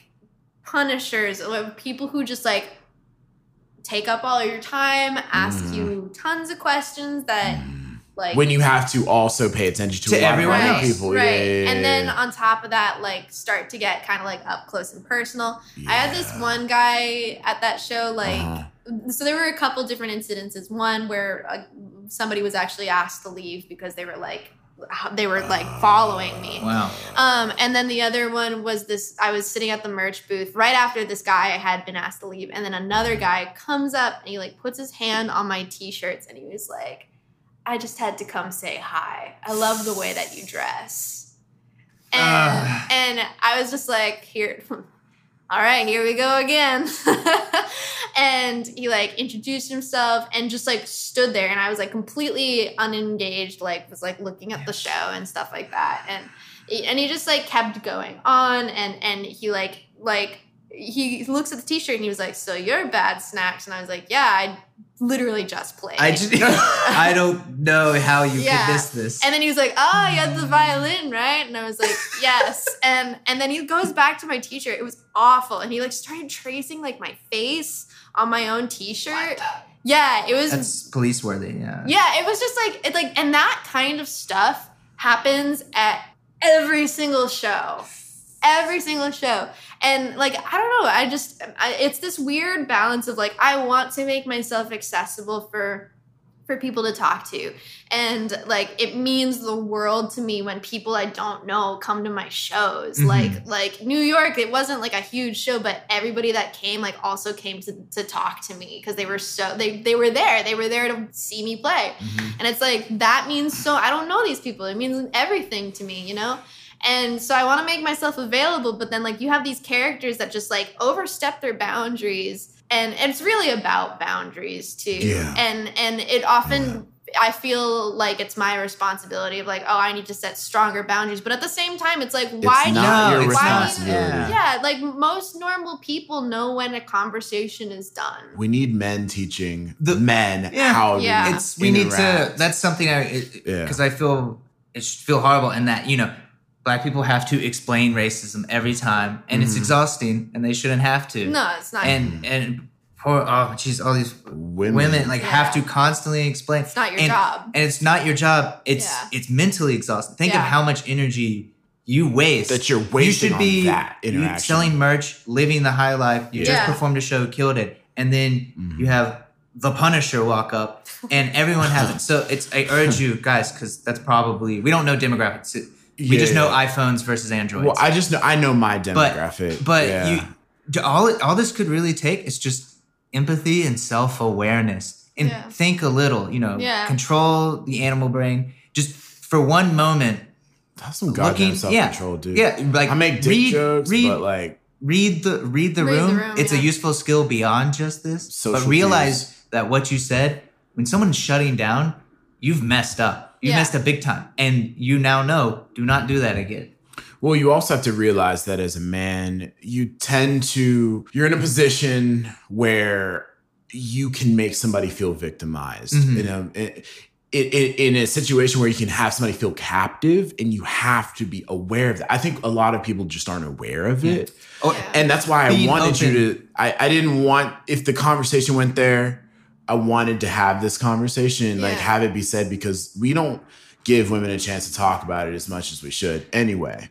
And it ma- listening to these stories made me really angry The for you. and even just to, and I start oh, to get your input, but just to continue this of of things that need to be worked on and addressed. Just one thing that really sticks out is besides just thinking beyond yourself, reading the room, just having a clue of how someone else could feel, is that guys don't experience what uh, what women have to go through at all or remotely close. For instance, if a guy gets catcalled, that happens once every five years. Or if you go to a game, and that is the best day and that is the best day of your life Not really. but but I don't hold like on. being catcalled by what you don't like being cat i think it's Nah, amazing man. It's just Because like, they're oh usually bigger than me, Yeah. and I like I don't know if I could fight them off. And But- I, that's the that's the female perspective. I think. yeah Anyway, Or- and, I was- and, yeah. just even continuing that so like a, if that happens to a guy like once and it feels amazing but if that happened to you every day Of you'd go crazy It's you'd be infuriated you'd feel unsafe Well, you, just feel get- uncomfortable. You you you, Yeah. you become numb to it. Like I got I got Mm. cat called a block away from my house yesterday, running with like my and I'm sweating and my face is Yeah. puffy and red. Like there's nothing, you know. It's like it's not even me on a good day. And then like when I was in Bushwick, when I was walking around Brooklyn, like I- I walked from one end of the neighborhood to the other, and got cat called like six times. Yeah. And you you like you become pretty numb to it. But the thing is that like what you were saying of just like the part of it that is uncomfortable is like God forbid they slow down and try to mm-hmm. follow you because there is no way. There's no way to. And plus, We you're don't running, you're to- tired, and like, you're already guys- expending energy. Guys don't have to experience that. It's it never comes across the mind. We're not always we don't have to always be concerned for safety in a realistic way. Um, and so we we go through life without that stress, but with- also without the awareness that so, so some guy cat calls someone. They seem to not realize that you're going to have five more of that on that same walk. Yeah. and like that's why it's not working why not into it why everyone is uncomfortable Well, is it's- it's it's- it's, it's beyond also- just you it's it's, like oh personally, what what i said was harmless it's like yeah but this is you're this is not happening within the vacuum there are six more vacuums Yeah. on this one trip and every day it's exhausting You know what would be really fire? Would be super dope. Is if we could inv- invent a machine and it could like change your sex for like 24 hours and you could live as the other because i think the problem is empathy with Mm. with people Yeah. um because also like i don't want to talk about this for too much longer but like as a dude i have to exhibit so much self-control all the time because Lizard my, brain. my lizard brain is going on me my okay here's a story when, when i was i was raised by my mom Yeah. uh, she divorced my dad when I was like 14. But for most of my life, she was my confidant. She was my go to. I learned a lot about women by talking to her. Because guess what? She is one. and I hung out with my grandma too. So I was, I've always spent time with women. And even now, as I'm, I'm older and I talk to her, she tells me stories about when she was young and how guys used to treat her. And it, it makes me want to just like end every man And ever. yeah. But she, when I was like 10 or something, oh no, I was like 12. She was like, come here for a second. And then she, I was like, what's up, mom? She like sack tapped me one time, one good time. You know how guys, they'll like walk to each yeah other, it's just uh pop, pop, pop them in the balls for a Mhm. second. And Classic. it took me five seconds, but then I felt it. It's like, oh, mom, what's going on with it? And she was like, do you see how long it took to feel that? She's like, that's because that part of your body is stupid. Don't ever listen to it.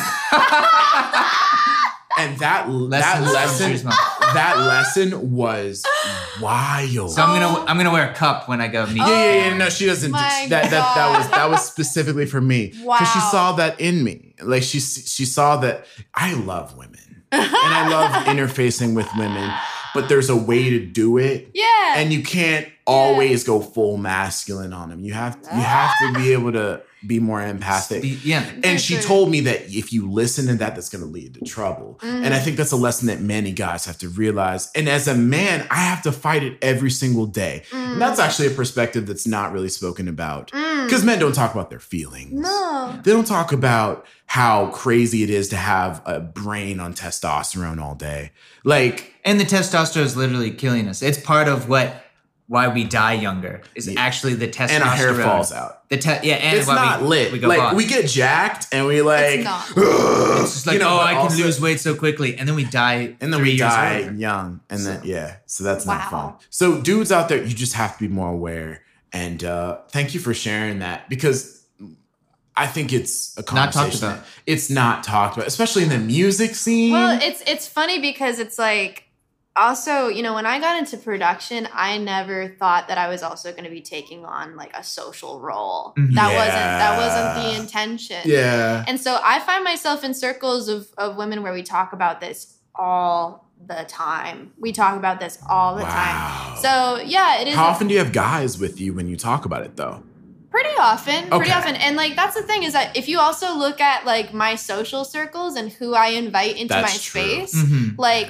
all of my guy friends are they're very em- empathic very empathic and like thoughtful they're good they're Mm. good know? dudes yeah sure. yeah i'm friends Yeah. i mean that's that's been kind of like you know I, I grew up with three brothers so i feel like most of my friends have been male for like Yeah. most of my life. It's just like what I'm Yeah. comfortable with. But yeah, also like my brothers themselves are like very empathic, good. yeah, They're good guys. good dudes. Yeah, and so um yeah, and it's just it, like and my dad is that way too. I think my That's dad good. my dad said a really Yeah. good like he's That's great. super patient. Men teaching very- men. I think that's that's important, and Yes. we lose that. We Yeah. lose the pedagogy of manliness. Exactly. With great power comes great manliness. responsibility. of what it means to be like like in my family like my dad is very open with his feelings like not in like an irrational like i want to talk about it but he's just like but I'm hungry. but, but you know he's like he's not afraid to talk about how much he loves you know Yes. um Yeah. you know and That's scary for dudes. it's, it's which is so My dad would never. Dude, have you ever watched Naruto? Yeah I feel like men are like Uchiha. We like love really intensely, and then when we get hurt, we get a Sharingan, and then we try to kill everybody. You know what I mean? It's like no, no, I- it- no, no, no. I, I think I think for for I've had my heart broken many times and I've mm-hmm. seen how I can I could make the decision to just go down a dark path but I've had to make the hard decision to just try to open up again. And every time it gets harder and harder and harder.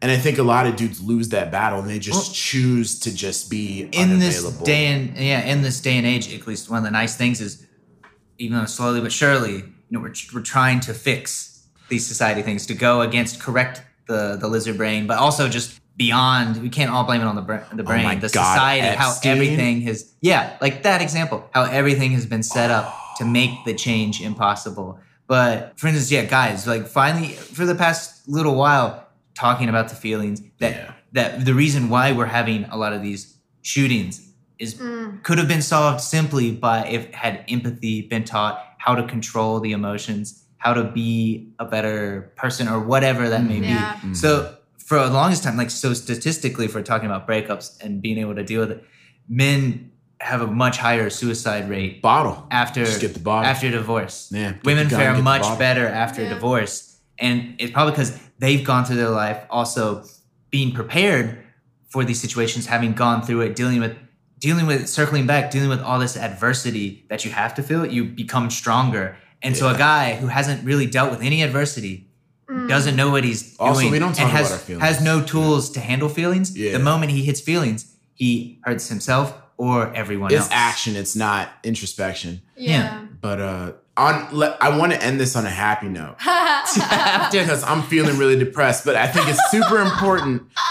I, I think you just got to be the type of dude that you want to see in the world, being positive to each other, positive role models to other men. Like that's a that I feel like I want to take on that mantle as I'm getting older. Because before I was like, I'm like 22, like I don't know what I'm doing.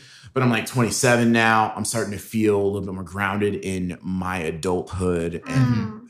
how to be more measured and patient and Mhm. also empathic. Yeah. And I, I want to exhibit that for other people. But also, I want to be able to kick ass. Yeah. So take Muay Thai. Let's take some tennis lessons. But Jesse, what do you have going down in your world? Like just as Sean Evans would say with Hot Ones, we want to roll the red carpet out for you. What do you have going on in your life that you want people to pay attention to? Um, well, that's a really good question because I feel like there's so much attention that I'm like, ah. Yeah, you're kind of like, actually, don't. Yeah. at me. Yeah. actually, don't at me. No, I mean, well, here's the thing: is that like I am unbelievably grateful that I have a platform that I can like literally I can share whatever it, I want that's genuine to me, and somebody's gonna hear it, you know. Yeah.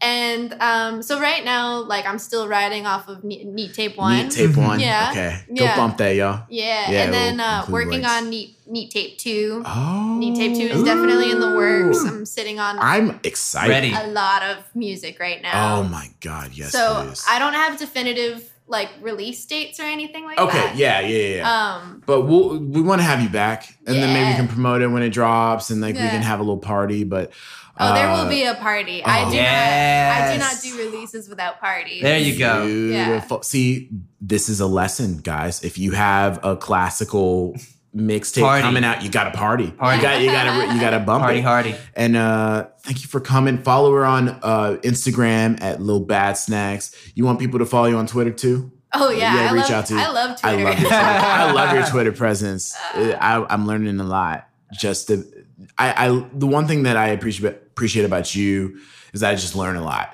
by just hanging around you. So that's why I'm super happy to to have you around. And thanks for coming by. yeah, my pleasure. this was like one of my favorites. This is yeah. yeah, this this is so is super great. And you're yeah, we'll, we'll have you back and And uh, best of Shiloh to likes the you. future. And most importantly, cute puppy. Cute, Cute puppy, likes you. Cute, cute puppy. Not You, yet. you have won Shiloh's heart. oh, look at this pupper. But uh, so this is the part where we kind of uh, yeah, we just decide uh, when to end randomly. and- it's a cold and, ending. and, and uh, um, uh, uh, boom, boom, boom, boom, boom, End. I, I wanted you to spit some bars. I was man. yeah, dude. Yeah, it's, You're just not. You're I not got a on. little You're not doggy. on that. You're not, I'm on, the, improv chime in. I train gotta, with me right now. I got a, I got a little, little It's thing okay. Clawing at me. Come on, little buddy. Here we go. It's like no, don't let me go. It's about what? All right.